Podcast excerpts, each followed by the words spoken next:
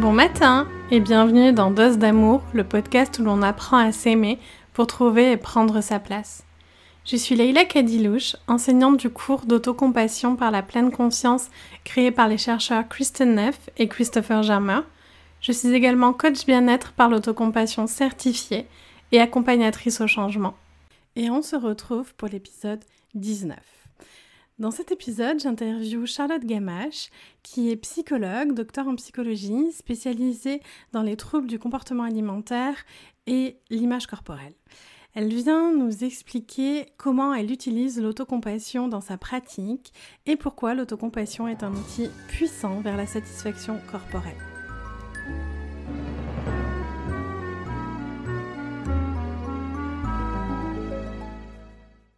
Bonjour Charlotte. Bonjour Lila. Merci d'être avec nous aujourd'hui. Je suis super heureuse de te recevoir sur Dose d'amour.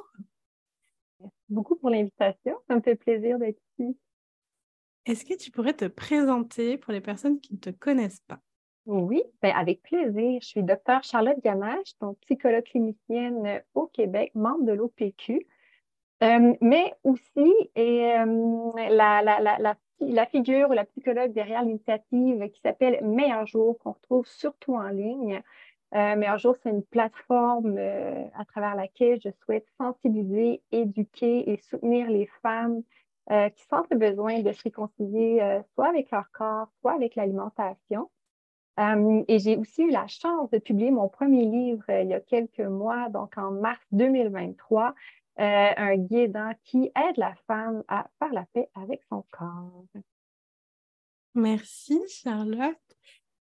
Euh, et justement, ben, on va parler de ton livre euh, que j'ai dévoré, que je vais redévorer parce que je l'ai lu, tu sais, d'un point de vue d'intérêt intellectuel, mais j'ai pas utilisé le guide, donc je vais le reprendre pour le faire pour moi avec toutes les questions.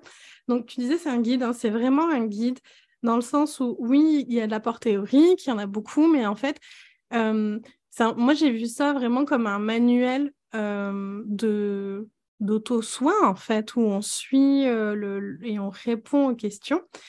Et tu as un chapitre sur l'autocompassion. Oui, absolument. Il, ne peut pas avoir ce guide-là sans parler d'autocompassion parce que c'est un... L'autocompassion est reconnue, puis c'est un des outils les plus robuste pour celle qui veut faire la paix avec son corps. il fallait qu'il figure. Et euh, comment toi, tu as découvert l'autocompassion? Écoute, c'est incroyable parce que avant qu'on commence notre rencontre aujourd'hui, notre discussion, je me posais la question et j'ai envie de te dire, je, ne m'en souviens plus. Je ne m'en souviens plus du tout. Euh, ça fait peut-être un 3-4 ans que je connais l'autocompassion. Euh, depuis vraiment au début de ma pratique là, de psychologue, depuis que j'ai obtenu le titre. Comme les psychologues, c'est certain qu'on est un petit peu à l'affût de toutes les approches hein, qui existent, toutes les interventions qui existent. Euh, les, il y a aussi beaucoup de recherches hein, qui vont euh, servir à mesurer euh, l'impact ou euh, la, la, portée des, des, récentes interventions en psychothérapie. Et, et, je pense que naturellement, à partir du moment où on est dans le domaine de la psychologie ou de la thérapie, ben ça fait partie un petit peu du décor, ça fait partie de l'environnement. Donc, euh, c'est de tranquillement, il y a peut-être 4-5 euh, ans, on commençait à entendre de plus en plus parler d'autocompassion. Euh, et puis, j'ai vraiment plongé dedans il y a quelques années quand j'ai suivi ma première formation euh, du centre là, MSC de Chris Germer et Christine Neff en ligne. Et ça a été vraiment euh, comme un, une épiphanie, en fait. L'autocompassion, c'est une approche qui est extrêmement c'est tellement logique, c'est tellement simple, c'est tellement doux, mais tellement euh, vrai et puissant en même temps. Et de constater comment euh, une approche aussi simple pouvait répondre à des questions ou à des souffrances aussi profondes euh, m'a beaucoup touchée. J'avais l'impression aussi que l'autocompassion venait un petit peu compléter les ressources, les approches que nous, les psychologues, on utilise, hein, mais des fois, on utilise un paquet d'approches, de, de lunettes l'intervention en, en ayant l'impression qu'il y a quand même quelques petits angles morts. Euh, y avait vraiment cette impression-là que l'autocompassion venait vraiment éclairer quelques petits angles morts, justement. Je rejoins, moi je trouve que le cours d'autocompassion complète très bien une psychothérapie. Moi, j'ai beaucoup de personnes qui euh, font le cours d'autocompassion et qui ont euh, à côté un psychologue, une psychothérapie, et qui souvent, même des fois, sont référés en fait par le ou la psychologue. Et je trouve que ça se complète super bien avec l'acte, la, thérapie d'acceptation et, d'engagement. Tout à fait, tout à fait. Mais il y a aussi beaucoup de recoupement entre les deux, ces deux approches-là. Puis, on peut vraiment voir l'autocompassion comme une compétence. Hein. Quand on va consulter un psychologue, on a besoin d'aide pour mieux se comprendre, mieux comprendre notre fonctionnement, notre vie, puis être guidé dans, dans un travail profond sur soi. Et puis, le, psychologue peut tout à fait transmettre hein, l'autocompassion à son client ou lui référer hein, un programme ou un suivi en parallèle euh, auprès d'un coach parce que c'est une compétence. c'est une façon de, ça vient vraiment euh, étoffer hein, son fonctionnement, sa façon de se percevoir, de connecter avec soi, etc. Et oui, effectivement, il y a, des recoupements tout à fait pertinents avec l'acte. Et dans les deux cas, il y a quand même cette, cette euh, euh, la conscience, la, pleine conscience est au cœur hein, des, deux, des approches. Hein. Puis, alors que l'autocompassion, vraiment, la conscience va être peut-être sur son ressenti, sa souffrance, euh, et, le besoin de connecter avec soi avec douceur à ce moment-là, euh, l'acte va être vraiment concentré sur ben, ses besoins, hein, les besoins de la personne, sa façon de comment est-ce qu'elle peut s'épanouir, s'actualiser. Euh, donc oui, dans les deux cas, il y a une belle conscience de l'individu, de ses besoins, de sa, de sa réalité dans l'instant T. Et donc, j'ai vu dans ton livre que tu utilises le, modèle de Kristen Neff, hein, que connu. Donc, j'ai parlé beaucoup dans le podcast. Donc, le fait que l'autocompassion, il y a trois composantes la place conscience, l'humanité commune et la bienveillance envers soi.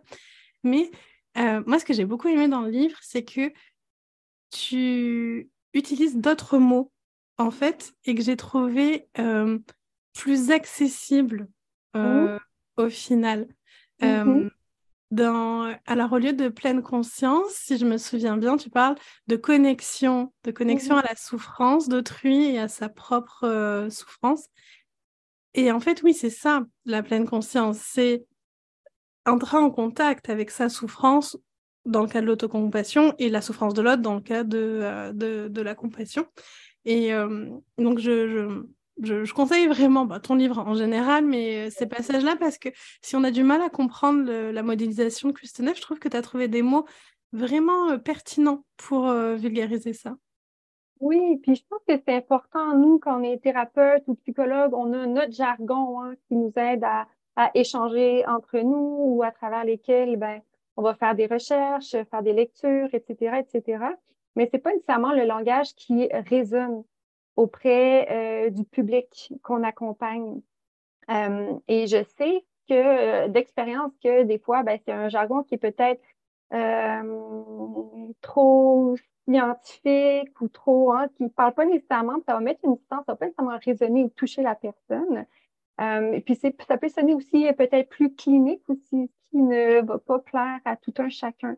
Donc, ce qu'on veut, c'est ce qu'on veut, c'est que la communication se fasse. Ce qu'on veut, c'est que le, cœur de la personne soit disponible et ouvert euh, au message qu'on lui livre. Puis oui, connecter. Euh, j'aime cette, notion-là de connecter parce que c'est beaucoup ce qui va manquer ou faire défaut quand on parle ben, soit d'estime personnelle ou même d'image corporelle. C'est qu'il y a une déconnexion entre soi et son corps. Euh, on va avoir tendance à se regarder hein, d'un point de vue extérieur, hein, comme si on était un spectateur, puis on évaluait hein, notre comportement, notre conduite en société, notre silhouette, euh, la forme de notre ventre, de notre cuisse, etc., etc. Donc, il y a vraiment cette déconnexion-là avec soi-même, avec notre corps.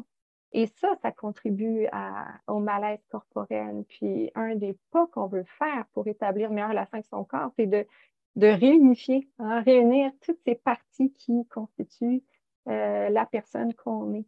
Hein. Et donc, il y, a, ce contact-là, hein, cette connexion-là avec soi-même qu'on mm. veut établir. Complètement.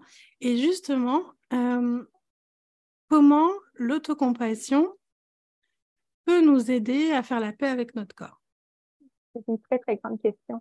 Oui. J'ai envie de te dire de, beaucoup, beaucoup, beaucoup de façons. Euh, puis chaque, chaque dimension d'autocompassion va vraiment contribuer à sa façon à rétablir une meilleure relation avec son corps. c'est dans un premier temps, il y a, cette notion-là de pleine conscience. Hein. D'abord et avant tout, pour qu'il y ait compassion, il faut qu'il y ait une conscience de la souffrance. et souvent, mettons, si on prend l'exemple d'une femme qui est devant le miroir et regarde, hein, elle cible les parties de son corps qui sont plus sensibles, euh, souvent, quand elle ne maîtrise pas encore l'autocompassion ou elle n'est pas habituée de connecter avec elle-même de cette façon-là, elle va vite basculer dans le jugement. Il n'y aura pas nécessairement cette conscience-là de ouch, ça me fait souffrir. Hein. Puis c'est souffrant. On, s'entend que souvent, on va, vraiment verser dans la critique de sa silhouette. Je suis, euh, je suis trop ci, pas assez ça, je suis pas belle, je me dégoûte, les autres, comment est-ce que mon chum peut être attiré par moi? On bascule tout de suite dans le jugement et on prend, on n'a même pas l'occasion dans ce temps-là de prendre conscience que d'abord et avant tout, c'est la souffrance. D'abord et avant tout, ça fait mal, on va se le dire, ça fait mal de ne pas s'aimer, ça fait mal d'être dégoûté ou rebuté par son apparence physique, ça fait mal de sentir qu'on n'est pas à la hauteur comparativement à tous les messages hein, auxquels on est exposé, nous, les femmes dans cette société-ci. Donc, déjà, cette pleine conscience-là nous, aide, nous apprend à avoir cette souffrance-là d'abord et avant tout. C'est beaucoup plus difficile d'être euh, dans le jugement, dans la dureté envers soi quand on voit qu'il y a souffrance. Hein? Euh, si on trouve que quelqu'un, euh, en fait, je ne dirais pas dans cette direction-là, mais, mais si, si on ne voit pas cette souffrance-là, on risque de basculer dans le, dans le jugement rapidement. À partir du moment qu'elle voit la souffrance, ben déjà, ça nous aide à ralentir, puis peut-être changer un petit peu la façon qu'on a de connecter avec soi-même. Euh, puis après, quand on parle de pleine conscience, hein, il y a comme euh, un, et puis toi, tu le sais, là, il y a ce, juste, euh, juste équilibre entre on peut être dans l'évitement, par exemple, hein, ou faire l'autruche, faire comme si ça n'existait pas. Hein. Il y a plusieurs personnes qui vont avoir recours à ce genre de, de, de stratégie-là pour se protéger. Mais de l'autre côté, pour en parle un petit peu moins, il y a ce qu'on appelle euh, la, suridentification, hein, où on commence à fusionner avec cette source de souffrance-là ou cette source d'insatisfaction-là. Là, ça va prendre la forme, par exemple, hein, de cette femme-là qui est devant le miroir et elle ne voit que sa cellulite ou elle ne voit que son ventre hein, qu'elle estime trop mou. Puis c'est comme si ça vient prendre toute la place. Elle devient que ce ventre mou. Elle devient que cette silhouette-là. Puis ça, donc, elle moi j'appelle ça patauger un petit peu dans, sa souffrance ou patauger dans son, dans son complexe. Euh, et puis, ben, on voit plus clair, on n'est plus en pleine conscience à ce moment-là. Hein. On est en, surconscience de ce qu'on n'aime pas et sous-conscience, en fait, de, tout ce qui constitue aussi la réalité. Euh, donc, l'autocompassion nous aide aussi à, oui, hein, à, mesurer et à prendre conscience. Hein. Oui, ça me fait mal oui, je ne j'aime pas telle ou telle partie de mon corps, j'ai du mal à les trouver jolies, en fait. Et puis ne pas aimer et ne pas trouver jolie, c'est pas la même chose. Oui, ça me fait souffrir. Oui, j'aurais aimé que ça se passe euh, ou que ce soit autrement, mais ce n'est pas tout. Hein. ça nous aide aussi à porter attention sur les autres aspects de soi, euh, de notre vie, de notre, de notre silhouette. Euh, puis là, on pourrait continuer. Il y a, cette, cette notion-là d'humanité commune à, la plupart des femmes que j'accompagne quand elles me parlent de leur complexe physique, de leur souffrance, de leur honte quand elles sont euh, euh, à la plage, à la piscine ou, euh, ou, exposées au regard extérieur, il y a toujours cette notion-là de seul au monde. Hein. Comme si il y a cette impression-là que les autres femmes sont à peu près bien dans leur corps, que les autres femmes arrivent à accepter hein, leurs imperfections, que les autres femmes, ben, même si elles ont des complexes, ça ne leur gâche pas la vie, hein, comme s'il y avait qu'elles Hein, qui était, euh, qui vivait cette expérience-là ou qui vivait ces complexes physiques-là aussi durement.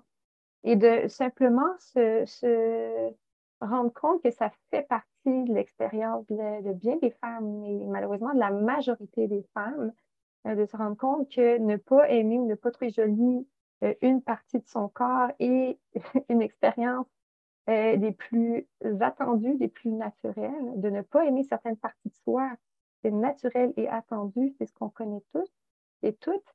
Euh, ça, nous permet de se, dégager de cette notion-là d'être anormal. Hein. Je ne devrais pas ressentir ceci, je ne devrais pas, hein, si j'allais bien, ou si j'étais normal, ou si je me portais mieux, je, ne connaîtrais pas ce genre de souffrance-là. Euh, donc, ça permet de dégager un petit peu une douleur qui, est superflue. Euh, ça permet aussi de se reconnecter avec, avec d'autres personnes, se sentir normal, se sentir comprise, euh, se rendre compte que l'expérience qu'on vit, elle est, elle est partagée par la plupart des personnes qu'on connaît, ça, ça, soulage, ça soulage beaucoup euh, cette souffrance-là qu'on Puis après, je peux continuer longtemps. Hein, Bien sûr, on peut continuer avec la bienveillance. après, ce qui, est, ce qui est vraiment chouette, ben oui, continuons avec la bienveillance, c'est plutôt que de verser vers ce, ce, jugement-là, puis, puis c'est ça, hein, une grande une des, grandes beautés de l'autocompassion, c'est que euh, on, on apprend à ne pas euh, réagir par la dureté parce qu'elle nous écrase au lieu de nous donner des ailes, puis on apprend à être bienveillant envers soi dans la dureté, dans la douleur, dans le défaut. Oui, j'ai tel défaut. Non, je ne correspond pas au standard de beauté, mais justement, ça me fait mal et justement, c'est l'occasion pour moi de me soutenir. Et ça, c'est comme si ça ouvre la porte. Ben déjà, l'autocompassion, c'est euh, une compétence formidable qu'on veut faire la paix euh, avec son corps. Mais à partir du moment où on choisit d'accueillir hein, euh, les défis que au niveau de notre image corporelle, de l'accueillir avec bienveillance, mais ça ouvre la voie à l'utilisation de toutes les autres stratégies qui existent pour faire la paix avec son corps. Hein. Donc, c'est, on, on, veut être bienveillant, on veut se soutenir, on veut apaiser notre souffrance. Bon, mais qu'est-ce que je peux utiliser? Ah ben oui, mon ami m'a parlé de telle de telle stratégie, de telle méditation, de tel livre. Euh, ah oui, je vais, je vais, oui, le, le, la, la, la, la fierce, euh, la, la, la, l'autocompassion qui est féroce, hein, qui, mm-hmm. qui, qui, est féroce, qui permet aussi, où ça va être elle qui va dire, mais écoute, non, ça suffit, moi, je, je rejette, je rejette ces messages-là qui, qui m'entourent, euh, je, je, refuse de me comparer à cette femme-là, je ne suis pas d'accord qu'on, qu'on m'impose ce modèle de beauté-là. Donc, c'est comme si à partir du moment où on connecte avec soi avec autocompassion, ben, ça ouvre la voie à et ça nous donne envie, ça nous motive à utiliser et à développer notre coffre à outils finalement pour défendre, pour protéger, pour développer notre image corporelle. Complètement. Et répondre à cette question aussi, toujours en termes de fond, hein, de quoi j'ai besoin? Tout à fait, tout à fait, tout simplement. De quoi j'ai besoin? Qu'est-ce qui me rendrait heureuse? Hein? de quoi j'ai besoin pour me sentir en sécurité? Mm. Le... Alors, j'accompagne majoritairement des femmes, j'accompagne pas que des femmes, mais les personnes qui se tournent vers moi sont majoritairement des femmes. Et même si j'accompagne pas du tout spécifiquement sur euh, l'image corporelle et la satisfaction corporelle, ça prend tellement de place dans la vie des femmes que forcément, à un moment donné ou à un autre, on en parle. Et euh, souvent, ce qui se passe, ce qu'on me dit, et je voulais t'en parler là pour voir qu'est-ce que tu, pouvais nous partager, c'est euh, mais moi Leïla, je pourrais jamais m'aimer. Je me déteste tellement, c'est tellement fort, puis c'est tellement depuis tellement longtemps que je pourrais jamais m'aimer. Alors est-ce que tout le monde peut aimer son corps? Ben, Je trouve ça intéressant. Euh, pense que c'est quelque chose que j'entends aussi souvent de aussi ça fait tellement longtemps que je me déteste, ça fait tellement longtemps que je suis mal dans mon corps. Euh, c'est pas demain que ça va changer ou je vois pas qu'est-ce qui pourrait euh, changer euh, ceci. Après, j'ai mis ta question, est-ce que c'est tout le monde qui peut aimer son corps? Puis ça revient toujours à cette, cette fameuse fusion ou ce chevauchement-là qui existe entre aimer son corps et le trouver beau. Euh, alors que c'est deux choses complètement différentes. Puis je trouve ça tellement, tellement dommage qu'on qu'on emploie ces termes-là et ces approches-là comme c'était interchangeable parce que ben, dans les faits, euh, c'est vrai que tout le monde n'a pas un physique euh, qui correspond à qui, au standard de beauté. Hein? Mais est-ce que elles sont, est-ce que leur corps mérite moins d'amour, moins d'estime pour autant? Non. Euh, puis il y a quelque chose que je souhaite tellement euh, défendre et, voir rayonner dans, dans, les prochaines années, c'est ben, trouver son corps beau, trouver esthétique certaines parties de son corps, c'est simplement une des quelques raisons d'aimer son corps. Donc, si une personne a du mal à trouver son corps beau certains aspects de son corps, ben peut-être que c'est l'occasion de se dire, ben je vais arrêter de euh, rabaisser, il y a quelque chose de très réducteur. J'ai arrêté de réduire mon corps à son apparence, hein, à, ses simples qualités esthétiques, puis j'apprends à le connaître. Euh, il n'y a, rien ni personne qu'on aime strictement parce que c'est beau. Hein, ou sinon, mais c'est un amour qui est assez creux, qui est assez limité finalement. Euh, donc, peut-être que ça peut être utile de voir ben, quelles sont ces autres raisons que j'ai donné mon corps? Ben, parce qu'il me permet de faire beaucoup de choses, parce qu'il rend possible beaucoup de, beaucoup de, plaisir, beaucoup de bonheur dans ma vie, euh, parce qu'il me permet d'actualiser mes passions, euh, parce qu'il me garde en santé, parce qu'il me permet de ressentir des sensations hein, comme la musique, les saveurs, etc. Euh, puis il y a une image que j'aime beaucoup, je ne sais pas si ça va résonner auprès des femmes qui nous écoutent, mais il y a cette notion-là que notre c'est quand même extraordinaire comment ton corps, comment mon corps, notre corps est, composé. C'est la somme de, de, de, d'une tonne de générations, hein, de centaines de combinaisons euh, de, de, d'héritage génétique. Hein. C'est quand même extraordinaire que ça donne toi, Leïla, hein, puis que ça donne moi, Charlotte, et que ça donne chacune de ces femmes qui nous écoutent. Euh, puis des fois, peut-être ça vaut la peine de tenir compte de, de ça. Tu ton corps, ton, ton, corps, notre corps, c'est vraiment un, euh, un, livre de famille ou un album de famille formidable. Euh, on peut regarder nos arrière-grands-parents hein, quand on a des photos, nos parents, on peut regarder des photos ou juste notre enfant hein, quand il est devant nous. C'est extraordinaire de voir comment il y a juste des petits airs de famille. Des fois, c'est des petits traits ou des traits qui sont plus apparents, mais qui, qui traverse les, générations comme ça, c'est formidable. Donc, peut-être qu'on peut. Euh, toi, par exemple, moi, j'ai un teint de lait, hein, puis mon Dieu, que euh, longtemps, j'ai rêvé d'avoir ce, teint de miel qui bronze facilement. Ben là, mon petit garçon, pourtant, il, il a du sang italien. Ben écoute, il a un petit teint de lait comme moi. Euh, et puis, ça me touche de voir qu'il y, y, a cette caractéristique-là qui est transmise de mon enfant, qu'on a la même peau, qu'on partage ça en commun. Euh, donc là, je sens que j'ai comme vraiment dévié de ta question. Non, non, non, c'est. Est-ce que, est que tout le monde peut aimer son corps? Ben, je pense que oui. Euh, je pense que oui. Et puis si ça ne semble pas accessible pour tout le monde de trouver l'ensemble de son corps joli, ben, peut-être qu'elles peuvent ou qu'elles peuvent se concentrer sur les parties de leur corps qu'elles arrivent à trouver jolies.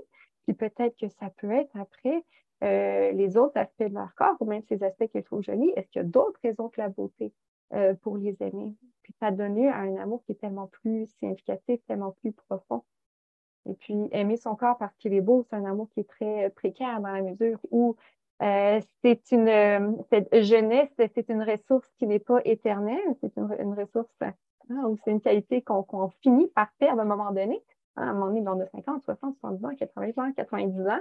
Euh, ben écoute, peut-être que euh, ça vaudrait la peine ici d'apprendre à aimer son corps pour d'autres raisons que sa beauté. Mm. J'aime beaucoup ta réponse et euh, ça me fait penser dans euh, la dernière cohorte que j'ai fait du cours d'autocompassion. Il y a euh, une personne qui a eu une prise de conscience. Elle pensait que s'aimer, elle pensait déjà que pour pratiquer l'autocompassion, il fallait s'aimer. Et donc, j'ai expliqué que non, l'autocompassion, c'est vouloir enlever la souffrance. et moi, l'image que je donne tout le temps, c'est si je mets ton pire ennemi devant toi et que je le torture et que tu l'entends hurler, si tu peux appuyer sur un bouton pour arrêter, tu appuieras. À part euh, certains types de profils de personnes, tu, euh, tu, appuieras. Et ça, c'est la compassion. Donc, euh, l'autocompassion, c'est vouloir enlever la souffrance. Il n'y a pas question de s'aimer ou pas s'aimer. On va vers ça, bien sûr. Ça va après, dans la pratique, vers l'appréciation de soi. Mais le début du chemin d'autocompassion, c'est enlever la souffrance. Et c'est pas une question de s'aimer, c'est une question de ce que tu disais, arrêter de rabaisser son corps. Et pendant le cours, elle s'est rendue compte qu'en fait, elle n'était pas obligée d'aimer toutes les parties d'elle. Alors, elle parlait pas de son corps, de sa personnalité, mais c'est pareil hein, euh, pour, euh, pour le corps. Elle était là et je pensais qu'en fait, soit je m'aimais entièrement, soit je m'aimais pas du tout. Et en fait, ben non, euh, j'aime ces parties-là de ma personnalité. Il y a des traits de caractère que j'ai que je n'aime pas, il y a des réactions que j'ai que je n'aime pas. Mais je peux être avec cette souffrance de ne pas les aimer, en fait. Et, j'ai l'impression que c'est pareil pour, euh, pour le corps, en fait, au final. Tout fait. Puis quel soulagement à partir du moment où on réalise, où on, on comprend qu'on a le droit de ne pas être extraordinaire. On a le droit d'avoir des défauts, puis des défauts moches. Là, je parle au niveau de la personnalité. on a le droit d'avoir des aspects de notre corps qui sont moins jolis. Puis c'est pas toute notre valeur ou toute la qualité de notre personne qui bascule. Euh, je trouve que ça soulage beaucoup. On a le droit d'être moyen, on a le droit d'être médiocre. C'est correct. C'est correct. parce, que, parce que oui, quelle pression sinon on a hein, à devoir être formidable en tout temps, sous toutes les coutures, autant au niveau de notre personnalité, notre fonctionnement qu'au niveau de notre apparence physique. donc oui, je sais que pour ma part, quand j'ai découvert l'autocompassion, ça a été quelque chose de, de, formidablement doux que de réaliser que des fois, tu peux être juste ordinaire ou juste moins bien qu'ordinaire et c'est correct. Et ça donne aussi fou parce qu'on passe, on déploie tellement d'efforts pour ne jamais être ordinaire, ne jamais être médiocre, euh, qu'à partir du moment où on dit, ben écoute, des fois, ça va arriver, puis c'est pas la fin du monde, c'est bien correct, ben ça fait ouh, OK. Je savais pas que c'était autorisé, mais avec plaisir. Euh, donc oui, idem pour euh, idem pour euh, l'apparence physique, tout à fait. puis à ce sujet-là, ben, j'avais deux choses à dire. déjà, je, pense que quand, quand on, plonge un peu dans l'autocompassion, puis on accompagne les gens dans cette démarche-là, on se rend compte que beaucoup de personnes ne se sentent pas autorisées de s'aimer. Puis d'un côté, on entend très clairement, c'est leur souhait le plus, le plus cher. Hein? Je veux juste m'aimer, je veux juste être bien avec moi, je veux juste assumer la personne que je suis. Mais de l'autre côté, quand on creuse, on se rend compte qu'il y a comme des petits patterns ou des apprentissages ou des fausses croyances hein, qui pourraient indiquer que ben, c'est mauvais de s'aimer. Hein. Si tu t'aimes, ben, tu deviens euh, prétentieux. Si tu t'aimes, ben, tu, commences à être euh, euh, complaisant. Euh, si tu t'aimes, ben, tu vas juste arrêter de t'améliorer. Ou, oui, moi, je l'entends souvent, ça, comme cette impression-là que, ben, non, il faudrait quand même pas que je sois trop contente de moi. Hein. C'est ma vue, puis c'est pas normal. Puis il vaut mieux être critique, puis toujours vouloir plus de soi. donc, des fois, oui, on travaille à aider la personne à s'aimer, à voir qui elle est, hein, puis à voir qu'elle est pleinement méritante de cet amour-là. Puis après, il y a peut-être hein, des, petits, euh, des petits verrous à déverrouiller. De... C'est correct, c'est pas risqué, tu rien à perdre. Euh, ça, ça c'est pas une pente risquée, hein, celle d'emprunter ce chemin-là. Euh, puis après, si je t'entendais un petit peu plus tôt dire, hein, on utilise l'autocompassion pour ne pas souffrir. moi, j'ai l'impression, tu vois, que ce serait plutôt qu'on utilise l'autocompassion parce qu'on souffre. Oui, plutôt, tu vois ce que je veux dire, pour, pour s'épauler. Hein, la souffrance, elle est là, puis c'est correct, elle fait partie de la vie, mais on s'accompagne, on s'épaule dans cette souffrance-là. Eh, on ne peut pas l'enlever, la souffrance, en fait, en soi, mais souvent, l'intention, donc je vais reprendre ce que j'ai dit, parce qu'en effet, je, suis d'accord avec toi en pratique, parce qu'on souffre, mais l'intention qui fait qu'on se tourne en premier lieu vers l'autocompassion, c'est euh, parce qu'on veut enlever la souffrance, puis on se rend compte au mmh cours du chemin que ça fait partie de la vie, qu'on ne mmh peut pas l'enlever et on apprend à être avec, avec euh, douceur. Exactement, ah, exactement, avec toi pendant, pendant qu'on souffre. Mmh. Euh. Il y a euh, un sujet qui me tient beaucoup à cœur que je voudrais aborder avec toi. Dans le cadre de l'image corporelle, moi j'ai une maladie chronique qui occasionne plein de symptômes, notamment de la douleur chronique. Et je trouve qu'on, quand on parle d'image corporelle, on parle souvent euh, de relations au poids, de euh, l'industrie des régimes, de relations à l'alimentation, tout ça. Et c'est très important et, ça touche pratiquement toutes les femmes. Hein. Euh, je ne veux pas minimiser ça. Mais je trouve moins de ressources ce qui a trait à la maladie chronique et moi, pourtant, dans mon cheminement, ce pourquoi d'abord je me suis tournée euh, vers, euh, enfin que j'ai voulu améliorer l'image que j'avais de mon corps, c'était à cause de la maladie. Parce que quand tu souffres toute la journée ou que ton corps crée des symptômes ou tout ça, ben, oh, ça détruit en fait complètement euh, ton image corporelle. Et je ne sais pas ce que tu en penses, après c'est peut-être pas ton domaine d'expertise, mais je trouve que l'autocompassion, est extrêmement pertinente parce que ben, on prend soin de cette souffrance-là, euh, qu'on ne peut pas enlever pour le coup, qu'on ne peut rien faire. Et euh, je trouve que c'est hyper important de travailler sur son image corporelle quand on a des maladies chroniques, des handicaps, des, des, choses comme ça. Tout à fait, tout à fait. Puis oui, c'est dommage, hein? c'est comme si euh, on, parle tellement de poids, puis c'est vraiment le, cheval de bataille de beaucoup de personnes, alors que c'est le complexe le plus répandu. Euh, c'est un complexe qui peut mener à des troubles de la conduite alimentaire, donc ça peut quand même prendre des formes qui sont euh, significatives, ben, peuvent, comment dire, donc, hypothéquer assez, de manière assez significative la qualité de vie et la santé de la personne. Mais c'est pas tout, effectivement. C'est quand on parle d'image corporelle, ben c'est c'est soi et son corps, l'expérience qu'on a de son corps. Donc, les sensations, le confort, la mobilité, ça fait partie de l'image corporelle. Aussi, le regard qu'on porte sur son corps. Hein. Donc, c'est pas juste une question est-ce qu'il est beau ou pas beau, c'est est-ce qu'il est fiable ou pas, est-ce qu'il est fort ou pas, est-ce qu'il est en santé ou pas, est-ce que je me sens confortable dedans ou pas? Donc, effectivement, hein, tout ça, ça fait partie de l'image corporelle. Et puis, euh, on gagnerait tellement, tellement à, en parler plus et à, puis merci de le faire, hein, puis à rappeler que oui, le poids, c'est bien, oui, la beauté, c'est bien, mais il y a vraiment euh, plein d'autres euh, aspects de la relation qu'on entretient avec notre corps. je pense que oui, l'autocompassion peut être un, un, outil, une approche formidable aussi pour apprendre avec la douleur, la douleur chronique ou une condition euh, de santé qui est chronique, euh, notamment parce que cette notion-là d'impuissance, finalement, euh, qui, est, extrêmement souffrante. Hein. Si on a un rhume, on a une grippe ou on a une otite ou peu importe, on a, on a un problème de santé, ben, ou quand on a un problème dans, la vie de manière générale, on veut une solution. Hein. On va chercher une solution pour régler le problème. Le problème est réglé, on passe à autre chose. Hein. Si on a une grippe, ben, on se soigne, on prend des antibiotiques, etc.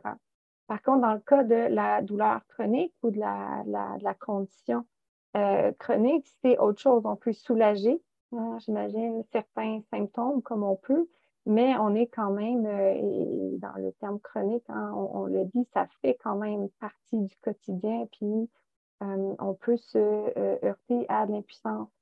Et là, ça devient doublement difficile. Je ne vais pas parler pour toi, Léla, parce que c'est toi qui vis avec ça. Mm-hmm. Mais d'un côté, Hein, on, apprend à vivre avec les symptômes qui sont douloureux, qui sont euh, dérangeants, etc. Mais on apprend aussi à vivre avec euh, cette invité qu'on n'aurait pas nécessairement envie d'avoir dans notre vie, qui est l'impuissance. c'est dur de tolérer l'impuissance. C'est extrêmement dur de tolérer l'impuissance. Et je pense que dans cette, quand on parle d'autocompassion, il y a cette notion-là d'acceptation, cette notion-là d'accepter. Euh, et ça, ça ne veut pas dire de se résigner, de baisser les bras ou de se de s'avouer vaincu d'avance, mais de reconnaître que des fois, on ne gagne pas. Que des fois, euh, nos moyens sont limités, puis des fois, on est impuissant. Et, c'est mille fois moins souffrant de reconnaître. Hein. Donc, en ce moment, je vis cette douleur ou en ce moment, je, je vis ce symptôme-là et je n'y peux pas grand-chose ça va finir par passer, euh, que d'être dans la résistance. Hein? Il faut pas, il faudrait pas, c'est pas normal. Quand est-ce que ça va partir? C'est épouvantable, ça me gâche la vie. Puis une, une réaction des plus humaines, hein, parce que personne accueille à bras ouverts la souffrance. Mais le fait de résister, de lutter, de refuser, en guillemets, cette souffrance-là, ben, ça l'amplifie. Donc, avec l'autocompassion, puis peut-être que toi, si tu as envie, tu, peux, en parler, mais avec l'autocompassion, je peux imaginer que ça, ça aide justement à faire de la place et à vivre, apprendre à vivre avec cette souffrance. Complètement. Ben, moi, personnellement, avec les douleurs chroniques, le premier chemin, il a été avec la pleine conscience de hum, prendre de la distance avec la douleur, observer. Ça, ça, a été un travail, hein, c'est pas quelque chose qui se fait en quelques semaines, hein, mais comme on médite sur n'importe quelle sensation, d'arriver même à méditer sur la douleur, en fait, d'observer de, la, la douleur sans jugement. Alors ça, c'est déjà été un, sacré euh, cheminement. Euh, mais laisser aller la résistance avec euh, l'autocompassion et créer, tu sais, la pratique dans le cours d'autocompassion, apaiser, adoucir, permettre, ben moi, je vais l'utiliser aussi avec les symptômes douloureux, en fait, avec la sensation physique. C'est une pratique qui est faite normalement pour les émotions difficiles. la douleur, c'est pas une émotion. Bon, ça s'accompagne toujours des émotions désagréables, mais je, vais l'utiliser comme ça. Et laisser aller la résistance, moi, ça m'a fait gagner beaucoup d'énergie, en fait. Parce que déjà, la douleur, ça pompe beaucoup d'énergie, mais la résistance rajoute complètement. Et c'est un chemin qui, avec les années, permet de rester avec la douleur sans générer beaucoup de souffrance, en fait, à, côté. aussi. Et parce qu'au final, la douleur physique, oui, c'est extrêmement désagréable, mais moi, dans mon expérience, et ça dépend de, chacun, hein, ce qui était le plus douloureux pour moi, c'était la souffrance que ça accompagnait en fait à côté. Donc, le, le je peux pas faire ça, je dois annuler ça, le, le toutes les pensées en fait. Euh. et l'autocompassion m'a aidé à euh, ben, prendre soin de mon corps dans ces moments-là, arrêter de résister. Ça m'a fait gagner mais tellement d'énergie en fait. C'est ça, il y a comme ces, euh, c'est comme j'ai cette image-là de ça l'a limité, hein? ça l'a fait comme un petit périmètre hein, mm. euh, autour de cette souffrance-là pour qu'elle soit euh, plutôt contenue, hein, sans que ça vienne déborder puis entacher hein, ces autres aspects-là de, de, tes journées, hein, de ton expérience du moment présent. Euh, donc oui, mais c'est formidable. Hein? C'est, ce qu'on disait au début, comment l'autocompassion est une approche utile face à un paquet de situations, de souffrances, de populations. Euh. Exactement. Et le et, l'image corporelle, et je trouve qu'on le voit bien dans ton livre, hein, euh, c'est très euh, divers. Ça, touche plein d'aspects, en fait, qu'on n'imagine même pas, je pense, si on ne s'est pas penché sur, sur la question. Et oui, il y a ce côté faire la paix, euh, si on ne correspond pas au modèle de beauté unique, il y a ce côté euh, faire la paix avec l'alimentation parce que forcément que son image corporelle va influencer sa relation avec euh, l'alimentation d'une façon ou d'une autre. Mais c'est beaucoup plus que, que, ça en fait parce que ça vient même toucher notre relationnel, notre, ça vient toucher plein, plein d'aspects. Et, et je pense que il y a par exemple tu sais, je, faisais des recherches, alors peut-être que tu auras des ressources à, me donner, mais j'ai trouvé très peu de références sur euh, l'image corporelle chez les hommes, en fait. Mmh. c'est certains qui sont moins touchés que, que les femmes, mais, mais quand même aussi. Mmh et enfin voilà, on, peut vraiment toucher plein d'aspects en travaillant son, euh, son image corporelle et en faisant la paix avec son corps. Et je connais très peu de personnes aujourd'hui qui n'ont pas besoin de faire ce travail-là. Et moi aussi, malheureusement, puis je pense que ça, on, en, on bénéficierait tous et toutes d'avoir euh, un ou quelques modèles euh, positifs autour de soi. Hein. Quand je parle de modèles positifs, c'est des personnes qui sont bien avec dans leur corps. Pas bien parce qu'elles euh, se trouvent belles, parce qu'elles se maquillent à fond, qu'elles se coiffent, qu'elles sont hyper à la mode, qu'elles font du fitness. Alors finalement, elles sont satisfaites de leur apparence physique, mais en des personnes qui sont juste sereine, tout simplement. Petite parenthèse, j'ai absolument rien contre le maquillage, le fitness, nanana, mais euh, simplement pour souligner euh, que la satisfaction corporelle ne soit pas conditionnelle ou résulte pas d'un paquet d'efforts hein, hein, et d'énergie qui sont investis sur le corps, mais plutôt quand on est bien tout simplement son corps, avec ou sans maquillage, avec ou sans euh, cours de fitness, etc., etc. oui, ça ferait du bien d'avoir ces modèles-là, mais on n'en a pas beaucoup et même je regarde autour de moi, je connais très peu de personnes qui ont une relation simple et saine avec leur corps, effectivement. Hein, il va avoir des parties de son corps euh, qu'on aimerait, euh, qu'on aimerait changer. Il va avoir euh, la peur du regard extérieur. Il va avoir une certaine honte, un certain désir de contrôler sa silhouette, etc., etc. et puis, ça, les hommes ne sont pas épargnés. Tu as raison, les hommes ne sont pas épargnés. ça ne va pas les toucher autant que les femmes. Euh, le niveau de souffrance, de manière générale, n'est pas aussi élevé, mais ce qu'on voit depuis quelques années, c'est que euh, le fossé entre les difficultés corporelles de la femme et de l'homme hein, s'affine de plus en plus. Donc, les hommes sont de plus en plus nombreux à souffrir de, euh, au niveau de leur image corporelle.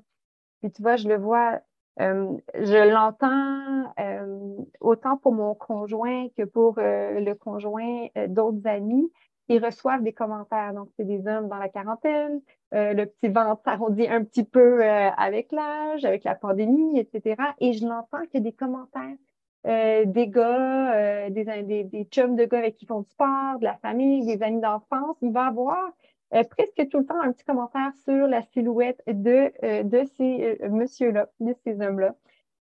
Et, c'est quelque chose, je ne sais pas si ça a toujours été présent, je pense que oui, c'est quelque chose que je remarque un petit peu plus depuis quelques temps, qu'on me rapporte aussi. Les hommes ne sont pas épargnés. il faut aussi en parler. il faut aussi, oui, mettre sur pied peut-être des, messages. Puis je pense que, moi, je parle, hein, quand je suis lancée dans un sujet, il y a, plein d'idées qui, suivent. Euh, d'expérience, je constate quand même une certaine gêne auprès des hommes parce que cette association-là, que c'est féminin.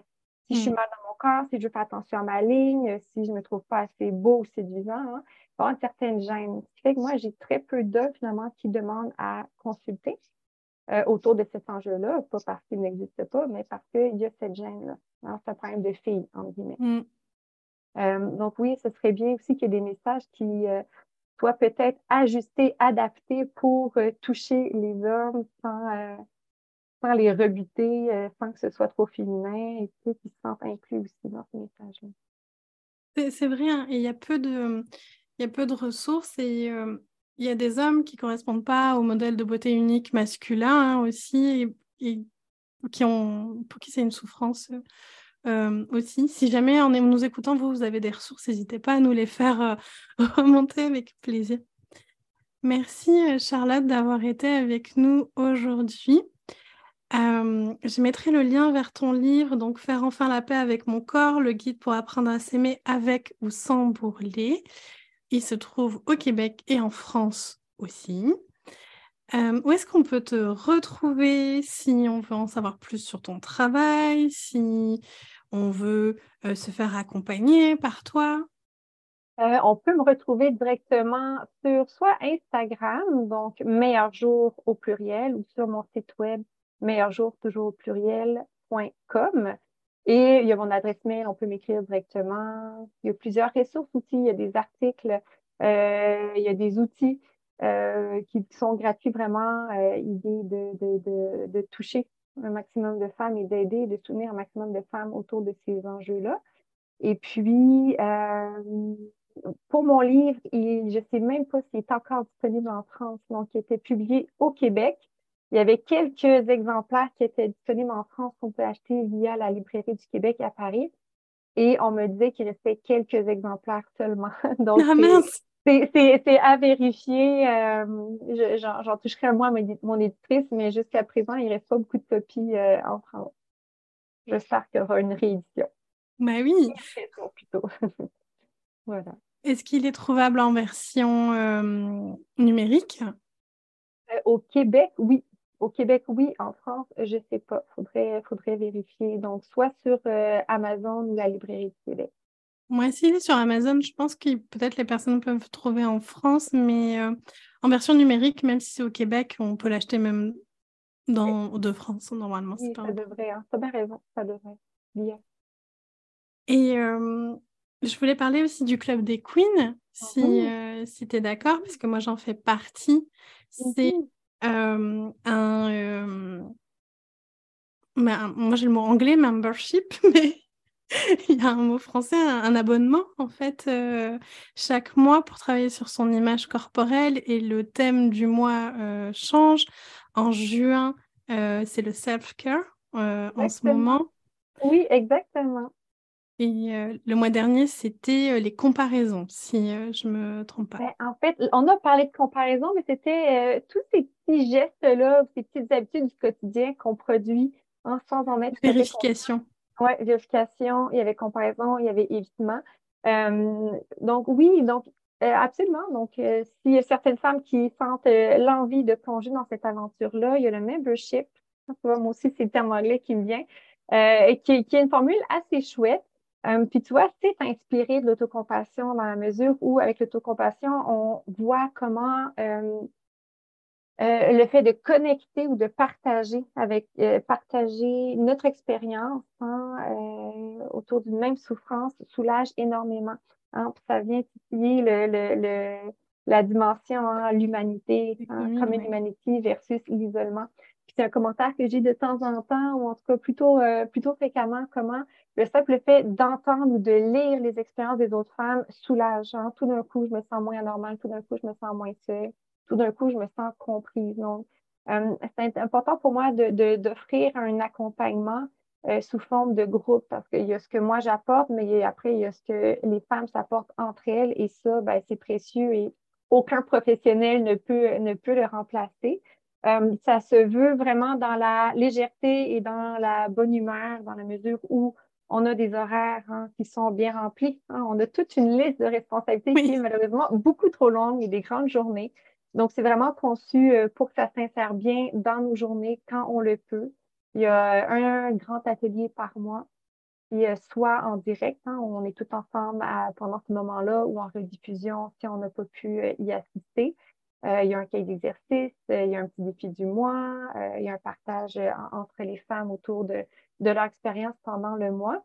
Puis, ben, à chaque mois, comme tu dis, hein, c'est une thématique différente. Ce mois-ci, c'est le self-care. J'avais hâte d'en parler parce qu'on ne sait peut-être pas, on, a tendance à imaginer self-care comme une liste de prescriptions, hein, des choses à faire, euh, qui demandent du temps, qui demandent l'énergie, qui nous ralentissent dans nos journées, qui sont pas si utiles que ça. Donc, c'est comme un autre truc qu'on ajoute à, tout ce qu'on a déjà à faire.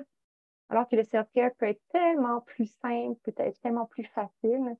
Et euh, c'est aussi euh, très conscient. Hein. C'est pas un self-care mais en général, mais un self-care qui est conscient, conscient de quels sont tes besoins, tes ressources à l'instant T, et puis qu'est-ce que tu es prêt ou capable euh, de mettre en place à l'instant T finalement. Des fois, c'est juste sortir dehors pour humer les fleurs. Ben écoute, c'est déjà un, un geste de sortir. Ça n'a pas besoin d'être la grosse séance de yoga. Complètement. Et puis, euh, ce que ta meilleure amie fait, c'est pas forcément ce qui va te convenir aussi. Hein. Donc, moi, j'ai trouvé qu'il y avait un, lien encore avec l'autocompassion, parce que c'est la question de quoi j'ai besoin encore. Euh, tout à fait, tout à fait, tout à fait. Euh, oui, oui, il y, a un, il y a un lien avec l'autocompassion. C'est euh, vraiment dans la continuité, effectivement, de, de l'autocompassion. Comment, comment être bonne pour moi?